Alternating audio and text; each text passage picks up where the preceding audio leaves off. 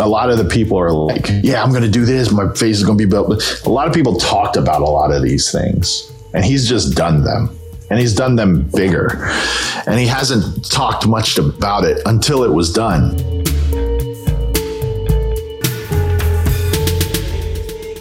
Hey, what's up, everybody, and welcome to episode 36 of the Accolades Conversation series, in which I talk to some of my favorite artists about who or what they would recommend me checking out. Make sure to subscribe or hit that like button. As a founding member and producer of Orlando based hip hop group Solillaquists of Sound and electro soul duo Chaka Khan, DiViNCi first gained notoriety by using multiple drum machines in ways the world had never seen before.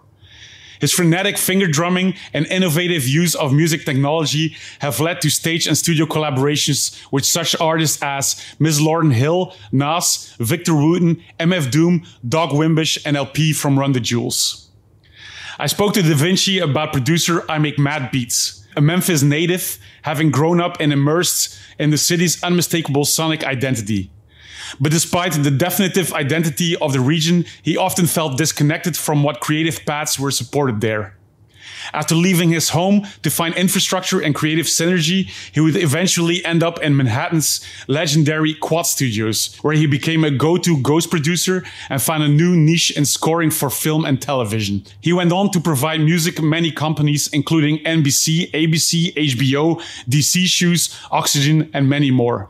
Check out what DiViNCi had to say about IMAKEMADBEATS it's such a tough question for me because I feel so indebted to so many people and how they've actively inspired me, like shaped me. Obviously, there's my family, my parents, then my musical family, who I lived with for the greater portion of 20 years, and some of them I still live with, which is the Solillaquist of Sound. So Swam, Alexandra, and my wife, Tanya.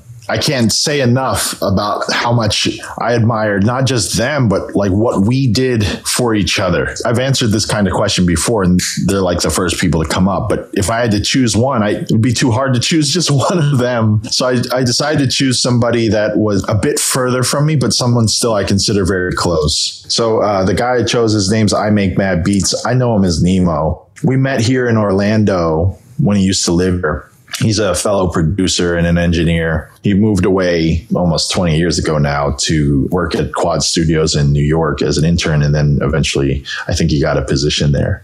But then he moved back to his hometown of Memphis. And since moving back to Memphis, has created a whole movement and embedded the culture community there, both himself as well as with the collective he started called Unapologetic. And it's just like one thing after another. This guy makes news. You know, he's like constantly being put in magazines, constantly his face is on well, he covers his face with a mask, but his image is on billboards around Memphis. You can hear his voice and his crew's voice when you land in Memphis airport over the speakers. One of the most notable things he's done recently is partnered with this group called Tone. I think it's called. They actually purchased, not just rented or whatever, like paid for a historical site in his hometown of Orange Mound, which is historically, I think, the very first black owned community in the United States in Memphis called Orange Mound Towner. And they're currently converting it into